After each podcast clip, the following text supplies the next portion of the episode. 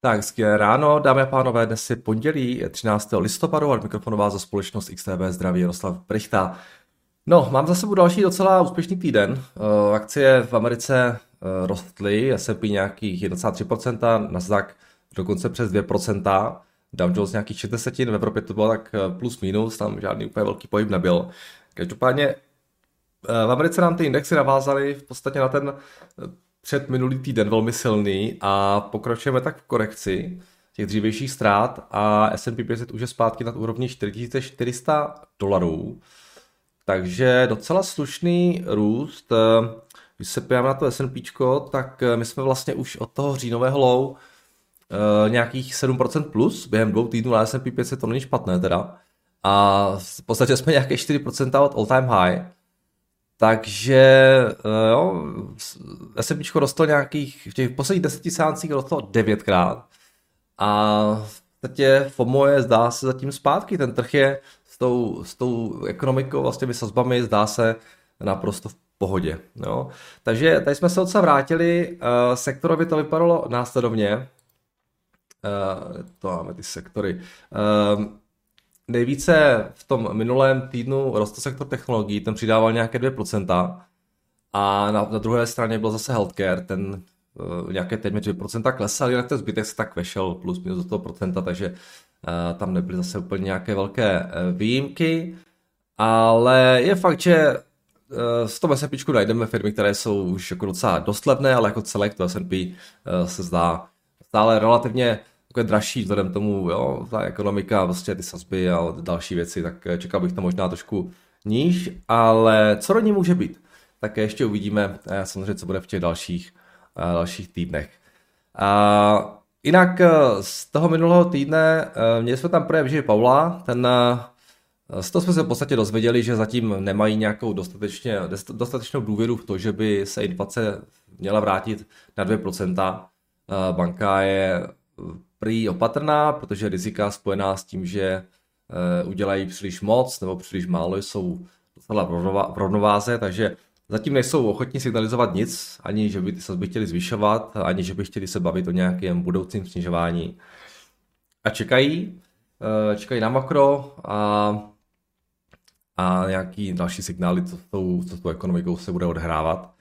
Takže tady v tomhle směru se moc neodehrávalo a ani na těch bondech se moc neodehrávalo, protože ty desetileté splatnosti jsou vlastně uh, po tom pádu z toho předminulého týdne stále na nějakých těch 4,6%, a zatím se ty dvouleté splatnosti uh, ty se možná trošku zvýšily, jestli se nepletu, no trošku jo, vystoupily zpátky na těch 5%, 5,05 aktuálně, ale taky víceméně se tam plus minus držíme, takže tak říkat se tak nějak jenom sploštila ta výnosová ale nic zásadního se tady v tom, v tom minulém týdnu neodehrávalo.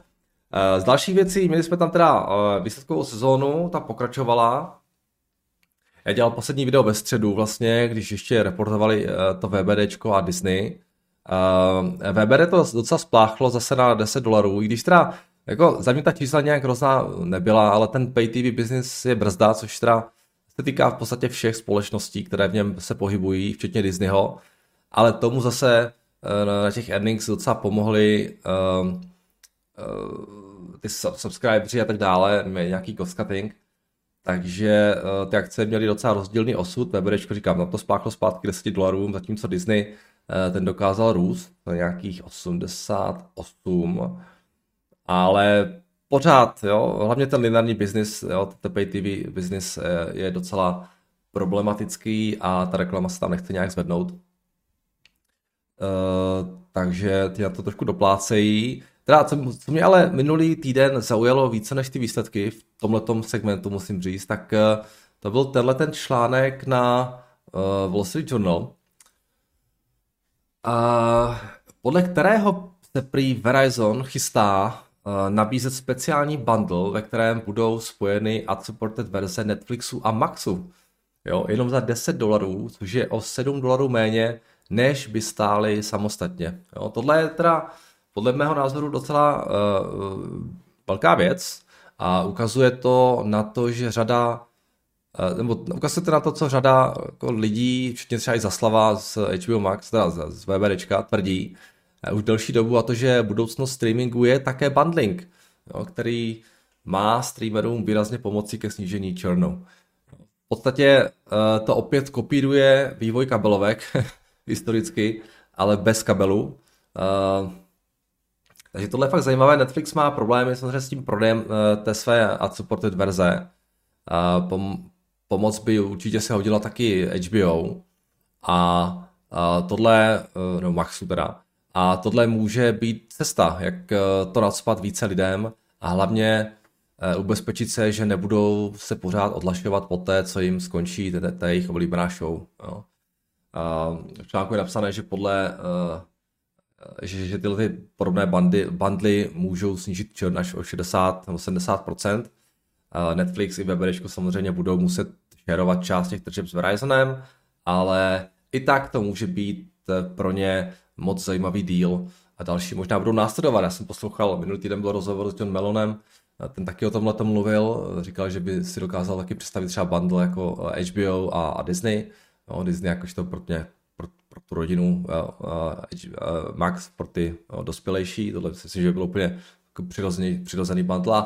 A další a další bundly můžou přicházet a nakonec to celé dopadne, že si budete vybírat ty streamery jako celek a za nějakou přijatelnější cenu a to vás vlastně bude nutit to platit pořád a, a všichni budou spokojeni. Takže uh, uvidíme, kolik dalších takových věcí bude přicházet, ale, ale tohle by mohla být docela možná cesta, jak, jak celý ten biznis trošku stabilizovat a hlavně jak naspat těm lidem tu ad supported verzi, protože no, ten, ten Netflix ty lidi vychoval, že je to všechno bez reklamy, ale oni to reklamu tam chtějí, chtějí spát, takže uh, prodávání těch bundlů a supported může být taky cesta, jak, jak tu reklamu uh, v tom segmentu trošku více rozšířit. Takže tohle taky stojí si myslím za pozornost. Uh, Potom z další věcí, ono tam v tom minulém týdnu zase tak moc nebylo, každopádně eh, našel, narazil jsem třeba na tenhle ještě zajímavý článek na FT eh, ke stavu německého trhu s bydlením, který je prý v hlubokém útlumu, což začíná prý pocitovat řada stavebních společností a řada z nich musela eh, požádat i o ochranu před věřiteli. Byl tam i tenhle ten zajímavý graf, Eh, který ukazuje vývoj cen domů v Evropě a Německo, eh, kde se ty ceny meziročně propadají o 10%, je prý jedním z nejhorších evropských trhů. Eh, ceny materiálů jsou pořád nějakých 40% nad úrovněmi, než kde byly před pandemií. A úvěry samozřejmě jsou kvůli vysokým sazbám taky nedostupné. Takže v zemi, Uh, už prý nějaký 22% všech stavebních společností reportuje nějaké zrušené projekty a moc se nestaví. Uh, stavebnictví v Německu vytváří asi nějakých 5% HDP, takže uh, to je docela dost samozřejmě a na bydlení je potom navázáno i spousta dalších odvětví, takže pro německou ekonomiku asi nic moc období Konec konců viděli jsme v tom minulém týdnu, průmyslová produkce v Německu 4 měsíce v klesá a jo, ty vysoké sazby zdá se už se začínají trošku zakusovat. V Německu možná trochu více třeba na, na, na tom trhu s bydlením než, než v ostatních zemích, ale uh, čím déle budou na vyšších úrovních, tím více to asi bude bolet a ta ekonomika prostě bude nucena zpomalit. Uh, takže tohle ještě k Německu a potom ještě taková jedna zajímavost. Uh, taky jsem četl na FT a něco k bankám. Uh, představte si, že čtyři největší americké banky, uh, to jsou teda JP Morgan, Bank of America, uh, Citigroup a Wells Fargo, tak měli prý během Q3 23 celkem 45% podíl na veškerém zisku amerického bankovního sektoru. To je asi 4400 bank. Jo? Tak, tak 45% zisku z těch bank tak je ze 4 bank. A loni to prý bylo jenom 35%, jo, že velký nárůst. A jenom to samozřejmě potvrzuje, že jsou to právě tyhle ty velké banky eh, s, s velmi levným fundingem a se spoustou depozit, kterým ty vyšší sazby zatím eh, pomáhají. Eh, menší banky, které musí soupeřit do depozita a ještě navíc mají samozřejmě větší expozici vůči tomu commercial real estate sektoru, tak už takovou pohodu nemají. A představte si, že ty zisky, ty velké čtyřky prý rostly meziročně o 23%, zatímco zbytek bankovního sektoru reportoval pád zisku o 19%. Takže opravdu propastný rozdíl eh, meziroční eh, v tom vývoji těch velkých bank a těch malých a uvidíme, jak dlouho se ty nůžky ještě budou rozebírat, ale ono, eh, ta profitabilita asi bude klesat postupně i těm velkým bankám, i když možná ne tak moc, ale typnul bych si, že třeba když ten Fed začne ty sazby snižovat, tak že jsou na nějakém to, a ono to mluvili ten Diamond, že jsou na nějakém píku prostě uh, uh, těch earnings, takže trošku jsou over earning, uh, uh, takže uh, i tam se to asi trošku začne uh, sklidňovat. Uh, takže taková zajímavost. A potom ještě v pátek jsme se dočkali, agentura Moody's skatla uh, výhled pro kreditní rating Spojených států na negativní, uh, prý hlavně díky fiskálnímu deficitu. Uh, takže tolik asi ode mě všechno k tomu minulému týdnu. Když se budeme bavit o tom, co nás čeká teď, tak uh, ten makrokalendář vypadá následovně. V podstatě máme tam pár zajímavých věcí. Zítra třeba budou zveřejněny výsledky americké inflace, to může stát určitě za pozornost.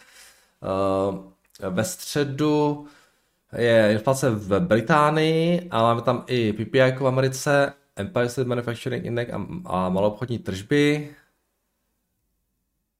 Ve čtvrtek nějaký claimsy, to je klasika a v pátek tam toho moc nemáme. Takže ta inflace určitě bude nejvíce zajímavá z makra. A pokud jde o earnings, tak už to bude trošku slabší, ale pořád tam jsou nějaké větší jména. Máme tam třeba Home Depot, Máme tam uh, Target, máme tam Cisco, Walmart, Alibaba, takže pořád ještě tam budou nějaké zajímavé jména. No. A pokud se mrkneme ještě na FX, tak ten minulý týden byl, řekl bych, relativně klidný na, na Forexu. Euro-dolar nám lehce klesal, dolar teda mírně spevňoval, ale držíme se kolem těch 1,06, 1,07, takže tady nic zásadního. Um, Libra dolar taky v podstatě do strany už nějakou dobu. Japonec je na 151, už téměř skoro 151,7 jenu za dolar, takže ten teda dal slábny vůči japonskému jenu. Um, nemá to jednoduché Bank of Japan, takže zatím vyčkávají, ne, neintervenují proti tomu nějak moc. Um, co ty výnosy vůbec japonské, jak se to, jak se to vyvíjelo v tom minulém týdnu? Se podíváme na ty bondy, jo, oni tam nějak dali najevo, že to nechají až na 1%, aktuálně jsou nějaký 0,87, takže zatím v pohodě. Uh, Kanaďan uh, eh, 1,38, ten v tom minulém týdnu a trošku ztrácel na pádu s americkým dolarem. A těch dalších věcí Australan taky trošku pod tlakem, Novozelanděn taky lehce ztrácel. Takže dolaru se trošku dařilo možná likvidovat ty ztráty z toho předminulého týdne. Uh, někde více, někde méně. Kačka nějaký 23, 23 korun za dolar a 24,50 za euro. Zlato trošku klesá, nebo klesalo, 1937, zase z těch 2000 to vrátí, vrátí zpátky trošku a stříbro nějaký 22 dolarů, ropa je hodně propadla, to je nějaký 76,50, jo, tam asi taky trošku obavy z toho spolování ekonomiky. A říkám, eh, překvapivě, nebo překvapivě, ten dopad situace v Izraeli je zatím eh, velmi mírný na trh s ropou, takže se to trošku vrací zpátky a tohle jsou ty indexy, Bitcoin nám vyrostl nějakých 36, no ne, byli jsme na 38 téměř, teďka jsme na 36,8 tisících, Ethereum nějaký 2000 a tak dále. Takže uh, tolik ode mě asi k tomu minulému týdnu a uh, víc toho nemám, to znamená, pojďme se podívat na vaše dotazy, které jste mi tady nechali. Trošku se mi tady toho na, nahromadilo, mojí vinou, jsem byl, jak jsem byl nějaký nachcípaný, ale už, už, už je to lepší. Tak se tak to teďka projedu mám i více dotazů v tom a že mi to dotazů, dotazy, tak si něco možná nechám na příští týden. Každopádně jdeme na ten YouTube. Tak je tady velká děkovačka pro Davida ještě k tomu dokumentu, který uh, tady představil vlastně ve středu. Jsem, uh, já jsem to hodil do uh, tady toho náhledu, do těch poznámek pod video a David souhlasil s tím, že to tam můžu nechat dlouhodobě, takže to je taková pěkná um, pěkný dokument pro lidi, kteří třeba jo, si chtějí s těmi termíny trošku poprat, takže uh, to mrkněte, jestli jste se ještě nedívali. Takže ještě jednou díky Davide uh, za super, super dokument. Je fajn, že fakt někdo si to občas tady něco tak jako takhle udělá pro, pro ty lidi. takže perfektní. Tak, ahoj, já jenom krátká poznámka k Palladiu. V současné době se Palladium možná používá hlavně v katalyzátorech automobilů. Jo, jasně. A pokud se budou vyrábět hybridy, bude Palladium ještě potřeba, ale u plně elektrických aut je jasné, že už Palladium nepotřebují. Eh, to je podle mého názoru hlavní důvod poklesu ceny Palladia. Jako další věc, eh, velký dík Davidovi za tabulku, jasně. Uh, jo, ano, to je pravda, takže tak to máme pěkně vysvětlené. Děkuji za doplnění, mi to nedošlo. Tak ahoj, do to ten Tradesk a Warner Discovery, slušné výplachy po výsledcích, měl bys udělat tak kratší zhodnocení výsledků, dokupuješ něco i mimo ty dvě společnosti. Uh, mně to přišlo úplně v pohodě. A i ten Tradesk, i, ten, i to Weberečko. Jo? Weberečko se propadlo nějakých, nevím, 12%, Tradesk nějakých 16%. Uh, podle mě největší problém toho Tradesku, oni prostě rostou, já nevím, 23% a guidali na nějaký 22 možná a trh čekal možná 23 nebo 4, jako a největší problém toho Tradesku je to, že je prostě drahý. Jo? Ono, to, ono to hodně vyrostlo letos, a tak třeba na fakt jako vysoké multiplu a ty, ty čísla nebyly jako, jako jo, nezbořili to očekávání, tak se to asi propadlo. Jinak já jsem tam nenašel, jsem poslouchal, díval jsem se, oni jedou pořád stejně, všechno taky vypadá nějak jako normálně, takže uh, trh prostě občas jako dělá si, co chce a uh, asi a po právu ta akcie prostě byla, byla dražší. A to Weberečko, uh, tam říkám, tam to bylo hlavně o té lineární televizi, uh, o tom, že oni tam řekli, že ten cíl pro ten, uh, pro, ten, pro to leverage ratio můžou, jo, ne, mám pocit, tam bylo jen to 2025, tam něco takového původně, takže to nemusí splnit, ale, ale můžou, jo, tak prostě měli to confidence, že to, že to, že to můžou jako 100% splnit. Ale jo, taky, oni tam měli nějaké problémy s tou stávkou samozřejmě, jo, jako všichni ostatní.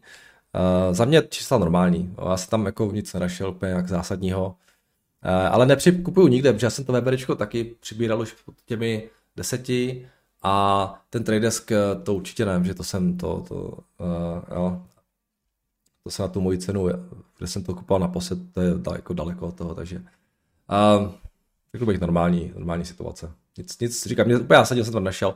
A jestli dokupuji něco mimo, um, nic jsem nekupoval poslední dobou zatím, takže vyčkávám. Tak, uh, ahoj, Jardo, měl bych na tebe otázku ohledně Upstartu a VBD. Vím, že máš obě pozice. Uh, jak se stavíš k obou pozicím po propadu a výsledcích? Sazby v US měly pravděpodobně růst, tak by to Upstartu mohlo chutnat. Eh, budeš ředit obě pozice po aktuálních propadech. Tak já uh, Upstart už nemám, ten jsem úplně celý prodal. Už je to nějaký měsíc. Uh, a Weberečko říkám, tam, na, tam ne, protože tam jsem koupal naposled před těmi, těmi deseti. A tam, kdyby to se to propadlo víc nějak, ale ono se to zase vrátilo na těch deset, takže, takže nemám úplně um, důvod teďka. No. Ono se to pořád plácá prostě takhle kolem té ceny. Takže ne, nic jsem, nic jsem nepřikupoval. Tak, dluhopisy versus bond versus akcie. Ahoj Jardo, myslíš, že bys nám ukázal srovnání grafy vývoje Fed interest rate 20 letých plus bond, 10 letých bond a S&P 500 nebo ocení price earnings versus S&P 500? Rád bych našel otázku na to, si odpověď, kam půjdou výnosy bondu. A mám to dneska moc, nezlobte se, jo, a přeskočím vás, a stejně bychom to asi nevyčetli z toho, z toho grafu, kam půjdou ty výnosy. Jo. A ta korelace tam není zase nějak úplně jo, jako velká, takže se nezlobte, jdeme dál. Tak, ahoj Jado, k komentáře k Evolution Waning jsem zabudol ještě jednu otázku. Viděl bys vysvětlit, proč má ADR celkem citelně horší výkonnost jako švédská verza. Zřejmě to bude eh, vplyvem koruny, ale dalo by se to predáte nějak v Bloombergu. Uh, je to 100% kvůli koruně, jo, nic jiného tam není. Koruna hodně slábla, takže, to, takže ta korunová cena uh, bude mít lepší výkonnost. Jo, tam nic jiného není. Jo, prostě jsou to dvě stejné akcie.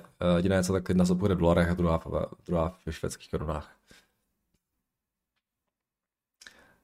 Tak, jenom rychlý otaz ještě na VBD. Firma vykazuje růst free cash flow a docela pěkně ukrojuje dluh. Dá se pak říci, že je jenom otázka času, kdy nás tenhle titul odmění jako trpělivé akcionáře, ne jestli, ale spíš kdy. Já osobně ve výsledcích viděl tržby dle očekávání, zisk, ztráta sice trochu horší, ale to přisuzuju procesu uklízení po velké akvizici. Dále pokles počtu předplatitelů bych posoudil, nebo přisoudil slučování obou streamovacích služeb a překryvu některých předplatitelů v obou službách. Pak mi teda zbývá jenom poznámka CFO o tom, že aby bylo dosaženo cílu se zadlužením do roku 2024, tak musí spolupracovat trh s reklamou. To opravdu totiž toto může na to opravdu eh, toto může za pokles o 20%. To snad očeká, to je snad očekávatelné, že když bude reklama šlapat, tak se bude finanční firmě dařit. Um, I když dařit líp, i když šlapat nebude, tak se jí bude dařit přece trochu hůř. Já si pro sebe udělal závěr, že zase tak slabý ten kvartál nebyl, že bude dělá pořád to, co se očekává a všechno je otázkou času. Uh, jo, ten target byl 2024, ne 2025. Uh, jo, podstatě ano, já říkám, mě, ten, mě, ten, mě to čtvrtletí přišlo úplně normální, já jsem tam jako nic eh, nenašel. Um, uh, samozřejmě ta, ta lineární televize je prostě faktor, jo, protože to je velká věc pro ně a uh, bude záležet na tom, jak rychle uh, jo, celý ten pay TV business prostě bude zpomalovat. Jo. A jestli bude zpomalovat více, než ten trh očekává, uh, což se zatím asi děje, tak uh, pro tu akci to bude negativní, protože to tvoří velkou část jejich profitability. Jo. Um, teďka, jo, co z toho je reklama, co z toho je skutečně, že ten, jo, že přichází o ty, jo, ten cable prostě ztrácí docela, docela dost. Uh, no ten cable uh, ztrácí docela dost těch uh, subscriberů no, v těch kabelových společnostích, takže jestli se to bude zrychlovat, tak to samozřejmě bude pro, ten, pro to weberečko větší problém a asi ten trh nabývá trošku přesvědčení, že by ten negativní trend v tom, v tom uh, um, jo, v tom, v tom, v tom pay TV mohlo přetrvávat delší dobu, proto ta akcie se asi propadala. Jo. Takhle bych si to vysvětlil já. Ale jako řešit výsledky kvartál od kvartálu je trošku zbytečné, protože jo, někdy, někdy ten trh reaguje jako, jo, i podle toho sentimentu, který na tom trhu momentálně prostě je. Jo, takže uh, já se na to dívám jako nějaký jako celek, zajímá mě, kam ta firma směřuje, jaké kroky dělají a uh, to, jestli občas ta ekonomika je na tom hůř, líp, samozřejmě jo, se stává. Jo. Uh, uvidíme, jak budou vypadat ty další výsledky v těch dalších kvartálech. Klíčový pro to Weberičko asi teď jo, je to, jak dokážou rychle snižovat dluh a jak se bude vyvíjet ten jejich pay business. Um, a samozřejmě ten content, který budou vytvářet teďka v těch nadcházejících, nadcházejících uh, čtvrtletí. Oni teďka ten, ta, tohleto čtvrtletí měl hodně slabé, co se contentu týče díky té stávce. Eh, díky té stávce teďka ten rok 2024 měl by velmi silný, tam to mají docela dost, takže uvidíme, jak jim to bude eh, šlapat ale eh, je to, je to boj, jo, a ten přerod do toho, z toho starého média do toho nového prostě bolí, jo.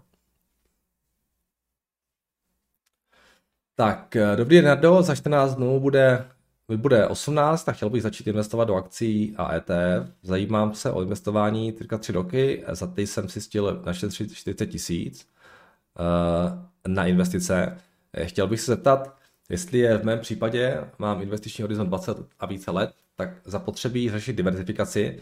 Já jsem v plánu investovat měsíčně 1000 korun a do S&P 500, 600 do FTSE All World a 400 do ZPRV a 16 000 si nechat na jednotlivé akcie, ale poslední dobou přemýšlím, zda má takováto diversifikace v mém věku cenu a jestli nemám rovnou vše vsadit na americký trh. Předem díky za odpověď, ať se daří. No, Uh, Honzo, uh, super začátek brzo. Uh, a je to samozřejmě jo, otázka, kterou jsme řešili už mnohokrát.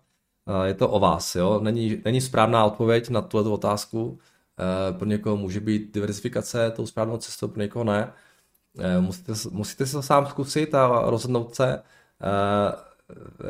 Já vás neznám a nevím, jako co vám doporučit. Um, jo, já myslím, že asi neuděláte chybu, když budete mít drtivou většinu v těch ETFkách, klidně, klidně i ve třech a, a klidně i v jednom a v jednom. Já myslím, že to nebude zase tak velký rozdíl nakonec to finále, ta výkonnost po těch 20 letech třeba v tom horizontu, jestli to fakt udržíte.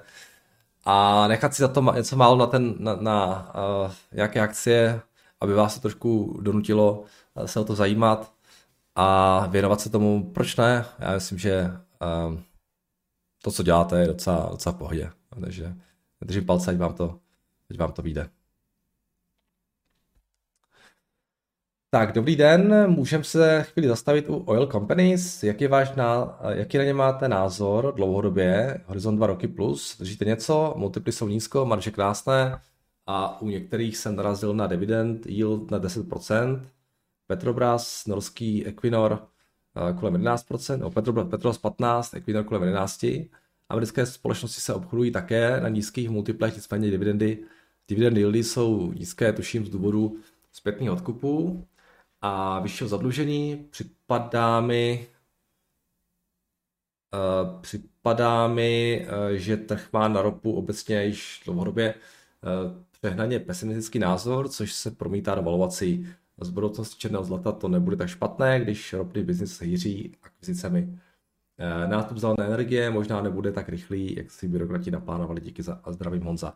A ty společnosti vypadají dobře, jako bez nějakého jo, jako problémů. Eh, já teda nemám žádnou společnost portfoliu těžební ropnou, žádnou těžaře ani z jiných komodit, já ty komoditní společnosti moc nezbírám, teda musím říct. Um, ale um, chápu, že do toho lidi jdou, uh, myslím, že ta valuace tam není špatná, jak píšete. Bacha u těch dividend, jo, že má Petrobras 15%, to je hezké, ale oni tam mají nějaké problémy uh, s tím státem, jo, tam se tam pořád něco, něco řeší. Uh, ty americké, ale jo, jsou taky, zdá se, docela pěkně naceněny, takže proč ne, jo, jestli uh, ne, nemám, nemám horizont dva roky plus, nemám na to nějaký názor, nevím, jestli to bude lepší nebo horší, ale celkově ten biznis jako takový uh, zdá se zdá být velmi zdravý, ty ceny ropy asi moc levnější nebudou, uh, ty firmy moc jako neinvestují, nepřání to, vytváří spoustu free cash flow, uh, to vrací akcionářům, nebo teda teďka začali s těma akvizicema, um, což nevím, ty akvizice uh, OK, proč ne? Jo, a je to zase docela bezpečné. Ty velké, co teda dělají Chevron a Exxon, tak uh, jsou v Americe, v tom Permian Basin, takže proč ne? A, takže jo, v pohodě, nemám, teď nejsem nějak úplně super bullish ani, ani bearish, připadá mi to dobře nasaděné a asi to bude jako v tom portfoliu docela hezky spolupracovat dlouhodobě. Tak dobrý Nardo, eh, předem vám moc děkuji za vaši práci, jsem investor začátečník, doporučil byste teď investovat do ETF, ticker DTLA, 20 leté treasury bondy, když jsou 20% pod maximem, jako dlouhodobou investici místo S&P 500 nebo Berkshire, děkuji za odpověď. Eh, jako dlouhodobou investici já osobně bych bondy nevolil nikdy, musím říct. Jo. Eh, jako nějakou spekulaci na to, že sazby klesnou a ten trh akciový krešne, tak to může být moc pěkná věc. A Může to fungovat jako hezké diverzifikace vůči těm akcím. Um, a tak to proč ne? To se tady bavili o tom už několikrát. Ale jako long term investici bondy uh, já osobně bych nebral nikdy.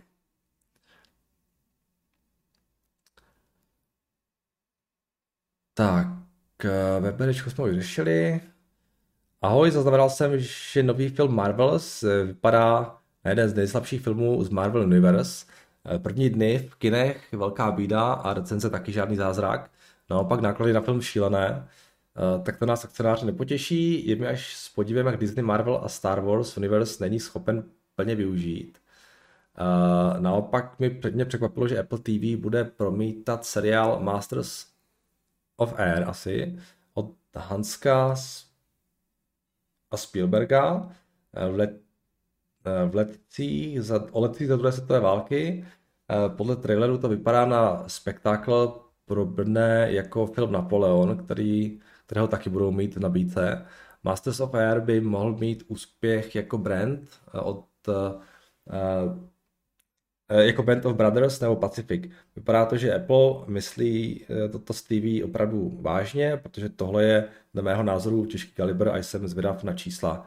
Premiéra seriálu je v lednu 24. Eh, no ty Marvels, to jsem viděl, to je teda jako solidní průšvih, ale to prostě nás není, není novinka, jo. Ty Marvely od toho skončení těch Avengerů, tak uh, i ten jako rating těch filmů šel hodně dolů a ta franchise se zjevně jako vyčerpala, jo. Uh, Disney to monet, monet, monet, monetizoval strašně dobře uh, do, právě do konce těch Avengers, ale prostě s tím tak jako nějak ustoupilo a tohle je zajímavý fenomén. I ty DCčka, jo, ten, ten Flash a ten Beetle, nebo co to bylo, tak to byly propadáky. Um, takže lidi jsou zjevně unavení z těch superhero movies a je potřeba se prostě jít dál, jo. A um, jo, i zase jako superhero movies je, je, je superhero a superhero, jo. Problém těch Marvelů i těch DCček byl ten, že tam to začalo spat strašně moc, ale věřím tomu, že když uděláte Supermana nebo Batmana, že to bude pořád jako superfilm, jo, že na to lidi budou, ale je nějaký jo, druhá odvozenina tady těch superheroes už jako si myslím lidi moc nezajímá. Jo. Takže tohle vypadá, že se to fakt vyčerpalo a je potřeba jo, zaměřit se podle mě na, na, na trošku jinou tvorbu a uh, pro Disneyho tohle může být problém, protože ty Marvels, uh, jo, to, to jejich studios byly, to byly velké cash cow, jo.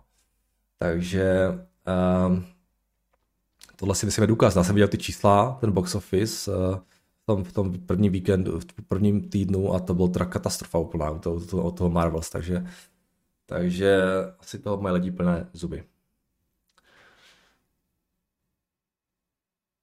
A co se to Apple týče, tak Apple vždycky se prezentoval takže je zaměřený na tu jako kvalitu, jo. A tyhle ty Napoleoni a, a i ten, tady ta, uh, jak se to jmenuje, Masters of Air, tak uh, to asi zapadá do toho, do toho brandu Apple.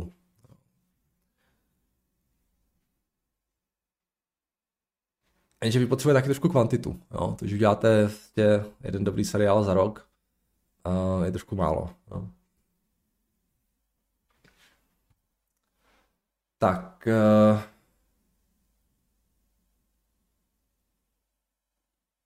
Co tady máme dál? Nintendo po úspěchu Super Mario Nintendo plánuje další film, ten, tentoraz z hry Legends of Zelda, uh, čo by mohlo být ještě větší hit, napriek tomu, že jsem nikdy nehrál tu hru, je mi titul dobře známý a minimálně Ázii by to mohlo způsobit slušný ošel. Vyzerá to tak, že Nintendo prniká do nového sektora. Jo, jo, viděl jsem, viděl jsem, že to chystají. Tak, uh, ahoj Jardo, prosím tě, vybral jsem akcie, které chci nakoupit, plus stanovil buy zóny. Existuje nějaký free program nebo web, kde by si mohl všechny akcie navolit a zjednoduše mezi něma přepínat a sám pak kontrolovat denní bázi jejich hodnoty. Uh, já používám jeho Finance na tady tohle, uh, to je docela dobré. O nic sofistikovaného, ale, ale tam to máte všechno pohromadě, to portfolio. I ty upozornění by tam, myslím, mělo dávat. Já teda nepoužívám ty upozornění, ale když to tam jde navolit, tak, tak to zkuste čeknout. Ahoj Jardo, chtěl jsem se zpýtat, přes který fond máš peněze v T-Bills. Uh, já to mám přímo, já, já to nemám přes fond, já to mám přímo uh, koupené ty T-Bills. Tak, snad to nebude náhoda, že Jarda ochořil, keď VBD išlo dole o 20%. Možná to nějak uh, souviselo nějak v podprahově. Ale ne, nějak mě to zase netrápilo. Uh, uh, ahoj Jardo, bylo možné provést analýzu a výlet firmy Corsair Gaming. Po včerejšku je cena na historickém low. Zkuste nám tím něco napsat, proč se tak propadají, co se tam děje, pak se na ně podíváme. Tak. Dobrý den, bylo by možné nějak zakomponovat titulky, koukám ve škole a nemůžu, poslu- nemůžu poslouchat. Dobré. Že bych to tady ještě pak jako přepisoval všechno, jo, co tady říkám, to by bylo na dlouho. sluchátko, sluchátko potřebujete uh, wireless. Ale samozřejmě měl byste dát pozor ve škole, jo? neposlouchejte nějaké komentáře tady YouTubeové ve škole. A to by pobavilo. Uh, jak moc může zahýbat smrt CEO kterékoliv firmy cenou akcie? pokud by například zemřel Buffett, jak moc by se to propsal do akcie a tak dále, díky. No tak já myslím, že někteří akcionáři ani neví, že jejich firma má CEO, ale pak jsou samozřejmě firmy, které, které se to může jako propsat asi docela hodně. Jo. Já třeba myslím, že uh, třeba u toho Berkshire um, si nemyslím, že to bude asi nějak úplně jako velký, velká věc, uh, protože přesně jenom ta firma prostě jede strašně moc a, a pojede i nadále. Um, a ta kontinuita je tam velká. Uh, Buffett s Magrem to nachystali, myslím, moc, moc dobře. Ale třeba tak, vemte si, jako která firma by mohla nejvíc crashnout. Jo, asi si že taková, třeba taková Tesla, jo. Uh, tam by to bylo asi divoké, jo. Si myslím, že Musk přeci jenom je, to je, to je Tesla. A ta Tesla ještě bude potřebovat velmi, jo. Takže si myslím, že tam by třeba ten pohyb mohl být docela velký. Jo. Ale většinou, eh, většinou samozřejmě vždycky záleží na tom, jak ten CEO je, je důležitý. Ale jsou situace, kdy ta, ta, ta firma nereaguje vůbec a pak jsou, kdy reaguje moc, záleží vždycky firma od firmy. No. Tak to je všechno z, maže, z YouTube a pojďme na vaše dotazy. Mám tady těch věcí víc. Mám tady vynikající příspěvek od uh, uh, Nikolaje k Evolution Gaming. Je poměrně dlouhý a nechám si ho uh, na zítra, protože já dneska frčím ještě na, to investiční, na tu investiční konferenci, tak uh, třeba trošku zrychlit. Uh, takže Nikolaj, uh, jak už jsem vám psal na Twitteru, uh, díky moc za ten, za ten e-mail a přečteme to zítra. Jo? To se k tomu dostaneme ještě, takže vás si tady zapamatuju. A další věci tady máme od Martina. Dobrý den, Jardo. Chcem se najskor poděkovat za vaše příspěvky. Studujeme váš každé ráno, zajímá mě váš názor na firmu Asana. Asana Inc. Eh, spolu se svými cerskými společnostmi prevádzkuje platformu řízení práce pro jednotlivců, vedoucích týmů a vedoucích pracovníků ve Spojených státech a na mezinárodní úrovni. Její platforma pomáhá organizacím organizovat práci od každodenních úloh až po mezifunkční strategické iniciativy a spravuje uvádění produktů na trh, marketingové kom- kampaně a nastavení cílů organizace. Společnost slouží zákazníkům k různých odvětvích, malou obchod a tak dále, školství, organizace vláda, a zdravotnictví. Asana Inc. byla založena 2008 a její ústředí je ve San Francisku. A víte co, jako to, co jste napsal, jo, tady CEO je spoluzakladatel, nakupuje akcie společnosti tento rok ve velkém, pozrel jsem se i na jejich produkt, jo. Já to nedokážu nějak, já je neznám teda, nedokážu jako posoudit to, co jste napsal. A tady nějaká apka, jo,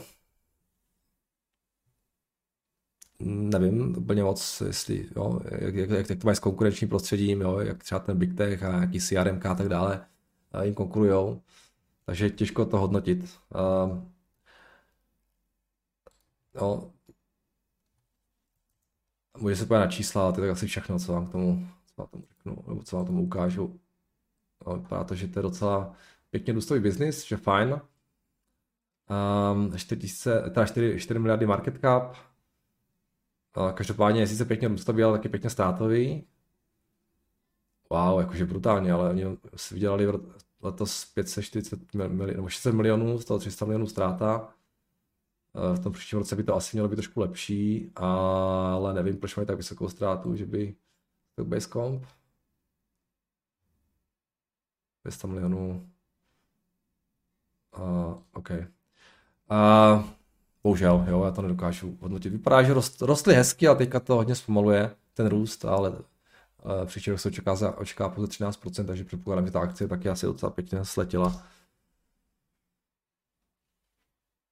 A že třeba pět let. No. Bohužel, neznám, nedokážu to nějak hodnotit. Jdeme dál, Martine.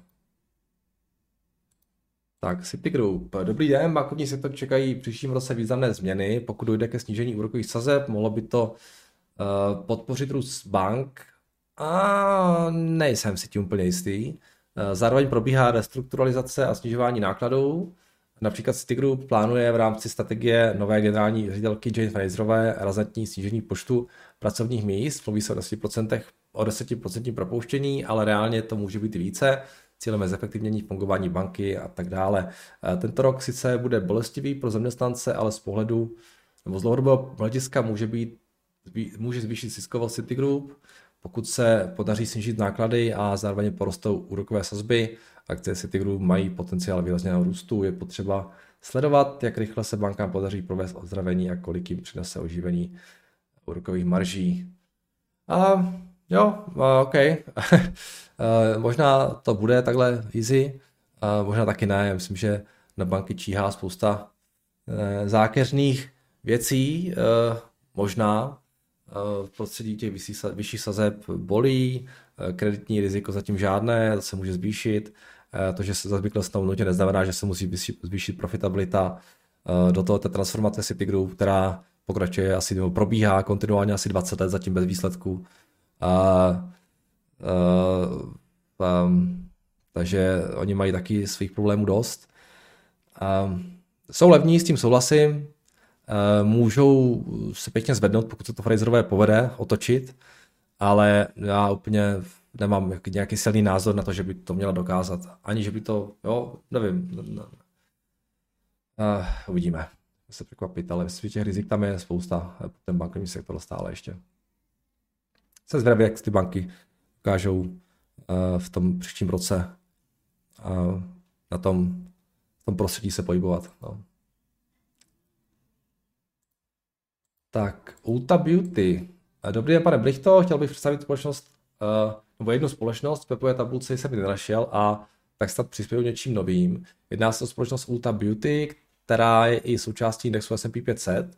Ulta Beauty je jedním z největších maloobchodních prodejců kosmetiky, parfému, produktů pro péči o vlasy, kosmetických služeb USA. Eh, společnost byla založena v roce 1990 a od té doby si vybudovala silnou přítomnost na trhu, mají více než 1300 prodejen v Severní Americe a mají 40 milionů členů svého vědnostního programu Ultimate Rewards, což znamená, že přibližně 25% žen v Americe jsou členky ULTA a údajně až 95% prodejů je uskutečněno v rámci vědnostního programu.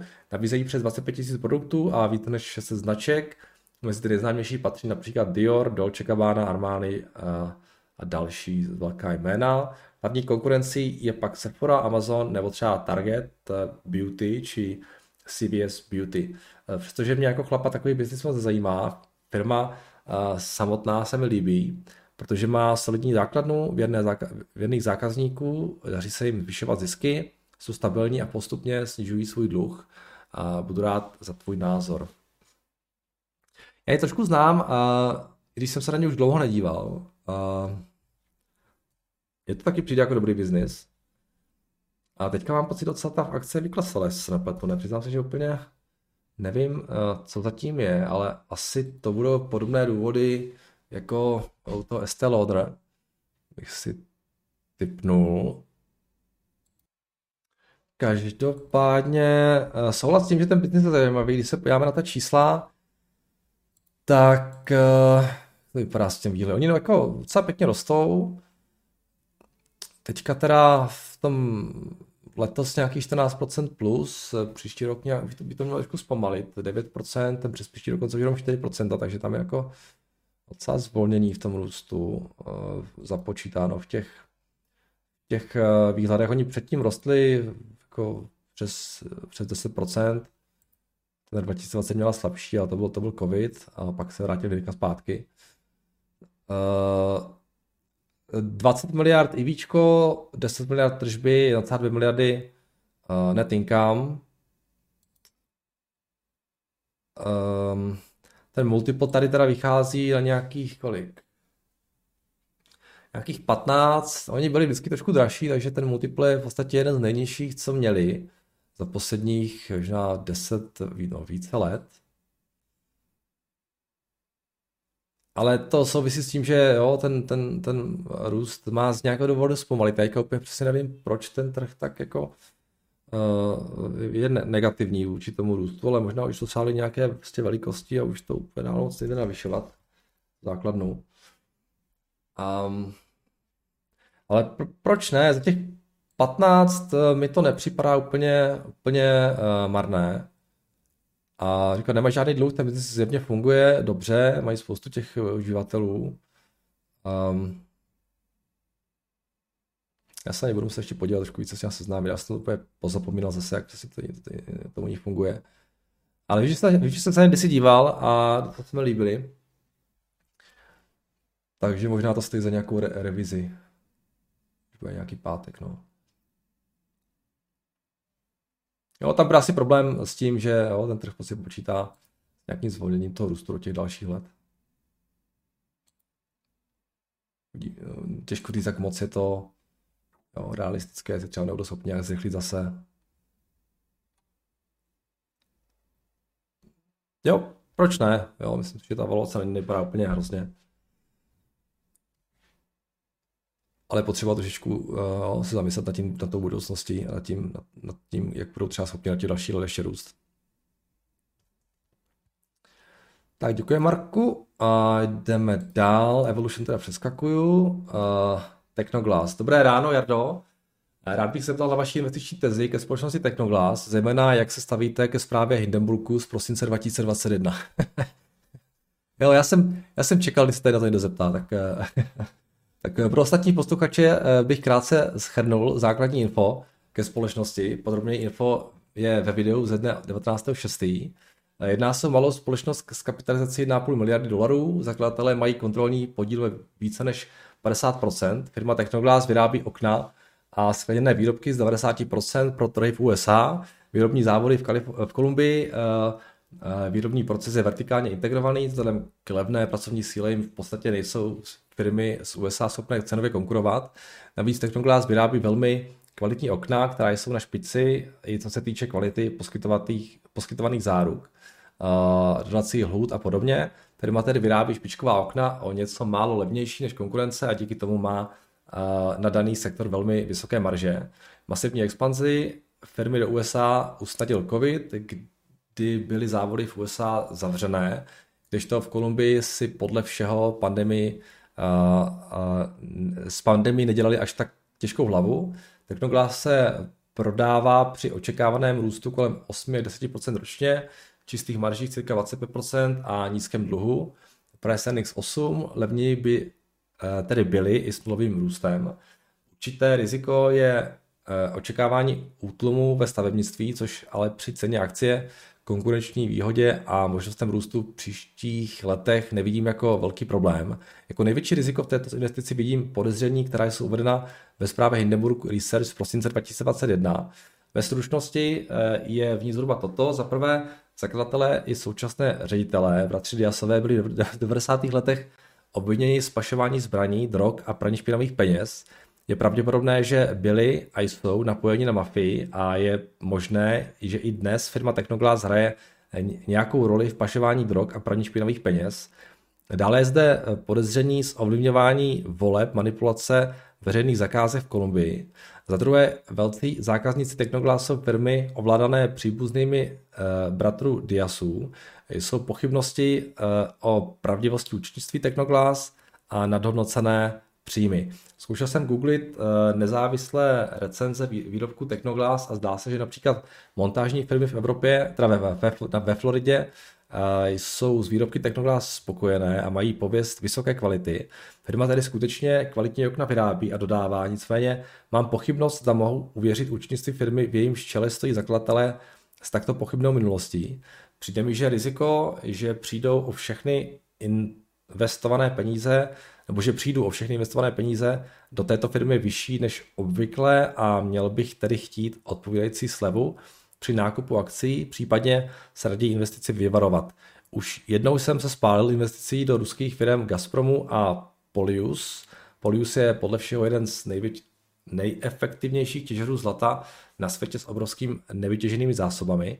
Mohl byste nám prosím sdělit, jak u takových firm pracujete s rizikem, jakou max velikost pozice volíte a je nějakou větší zárukou nesfalšovaného účetnictví to, že jsou obchodováni na burze v USA. Děkuji moc za vaši práci a přeji a, za, za vaši práci, kterou pro amatéry, jako jsem já děláte, Petr.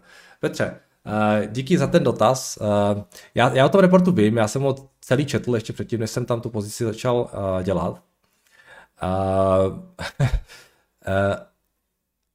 Co se toho drogového biznesu týká a jestli teda berou špinavé peníze, uh, já to tady asi Prahy nevyzkoumám, ale většinou vlastně, když se v tomhle někdo pohybuje, tak u toho jako side job prostě nevybuduje obří fabriku na okna, nezaměstná 8 000 lidí, jo, nedrtí konkurenci USA a, a nemá prostě firmu, která je zalistovaná na NISE. Jo. Takže uh, jako oni mají fakt dobrý produkt, zdá se, jo, po kterém je velká poptávka, tak jestli tohle je nějaký geniální plán, jak a side job, jak si pašovat drogy a prát špinavé peníze, tak uh, teda klobouk dolů dostali mě. Jo. Uh, ale jestli před 30 lety jo, v něčem jeli, no možná jo, jo je to Kolumbie. Každopádně to, co vybudovali, podle mého názoru je obdivuhodné. Co se těch firm, které, kterým přidávali nějaké zakázky, eh, týče, tak eh, já bych tak nějak očekával, že takhle se nějak prostě asi dělá business Kolumbii. Jo. Pro mě je každopádně klíčové, že, že ti Diasové, Diasové vlastní, jak jste řekl, nadpoloviční většinu v tom Technoglassu, ten má market cap nějaký 25 miliardy, takže oni vlastně mají zhruba tak 3 čtvrtě miliardy dolarů tomhle biznisu, který bude tvořit asi drtivou většinu jejich majetku. To znamená, v jejich zájmu je, aby to všechno bylo krásně čisté, protože jestli ne, uh, tak ten biznis jde do kopru a oni vlastně o všechno přijdou. No. Uh, takže bych řekl, že jsou se mnou jako s akcionářem docela sladění, ale co já vím, všechno je možné. Jo. Já uh, tam mám asi 2% portfolia a tohle je asi takový jako můj limit. Jo. Uh, určitě to není biznis, kde bych chtěl uh, být jo, kdyby, jo, já jsem si to rizika vědom a určitě to není biznis, ve kterém bych chtěl mít nějakou velkou část toho portfolia, ale rozumím rizikům, akceptuju je a děj se vůle boží, jo. Takže, takže uh, cizí peníze bych do toho asi nikdy nedal, musím říct. Jo. Uh, představte si, že byste byl nějaký manažer fondu akciového a by se v tom měl zainvestovat a by se něco stalo. Jo. Tak jako to, to, to, by se blbě vysvětlovalo. Jo. Ale já to nikomu vysvětlovat nemusím, takže, takže pro mě je to v pohodě, ale věřím tomu, že spousta, spousta eh, eh, obzvlášť profesionálních investorů obzvlášť to může zaodrazovat. Jo. A co se toho Hindenburgu týče, tak uh, oni, já jsem o nich četl už mnoho reportů v minulosti, některé z nich mi přišly jako úplně fantastické a některé mi přišly strašně slabé, musím říct. Jo. A je třeba ten poslední report, co dělali na blog. Um, a tenhle ten mě úplně nepřesvědčil, musím říct, ale třeba mají pravdu. Je to něco, co jako vím, jo, vnímám to jako určité riziko, ale říkám, jsem ochotný ho akceptovat, takže takhle tomu přistupuji já. Um, tak uvidíme.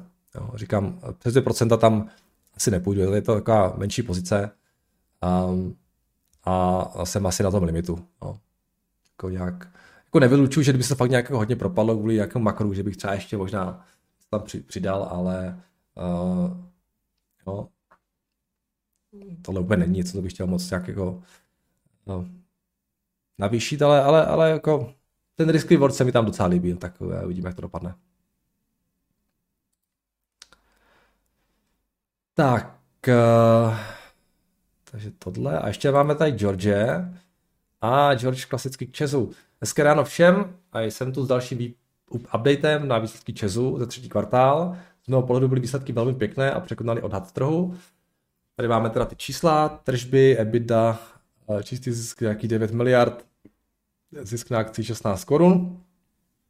Příčinu překonání odhadu je daná uh, velmi, no, příčina je daná velmi dobrými výsledky tuzemského prodeje, těžba uhlí a též Čes obdržel 1,4 miliardy vypořádání soudního sporu se zprávou železnic. Eh, bohužel i přes vyšší EBITu se to moc nepropsalo do čistého zisku, protože o to více odvedl Čes na mimořádné windfall dani. Čes zvyšuje letošní výhled EBITDA o nějaký 10%, ale čistý zisk ponechal ze stejného důvodu jako výše, více odvede na daní.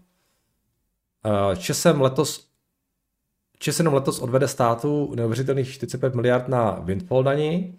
Každopádně můj názor je takový, že chtějí být pouze konzervativní a rozmezí 33 až 37 miliard čistého zisku bude splněno na horní hraně nebo překonáno, když vezmu rozmezí 33 až 40 miliard, tak se bavíme o dividendě 61 až 74 kočo na akci.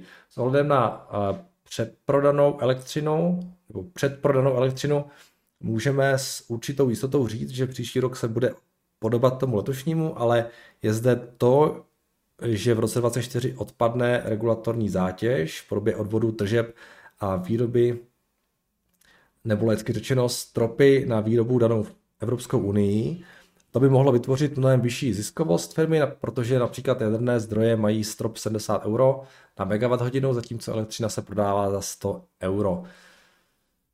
V posledních let, eh, dnech i minister financí Stanjura zmínil, že daň neočekávaných zisků by měla pokrýt neočekávané výdaje a ty již v roce 25, 24 a dále nebudou. Též v rozpočtu na rok 2024 není uváděn příjem eh, z nadměrné daně a tedy jsem zde hodně pozitivně naladěn, že to skončí dříve. Uh, but we will see what future holds. Finanční ředitel v konferenčním hovoru zmínil, že Čes má v plánu podat, prodat distribuční a prodejní aktiva v Turecku a černouhelné elektrárny v Polsku.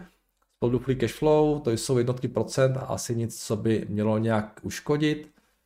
Uh, spíše naopak, soustředit se na Českou republiku a zjednodušit biznis na všech frontách.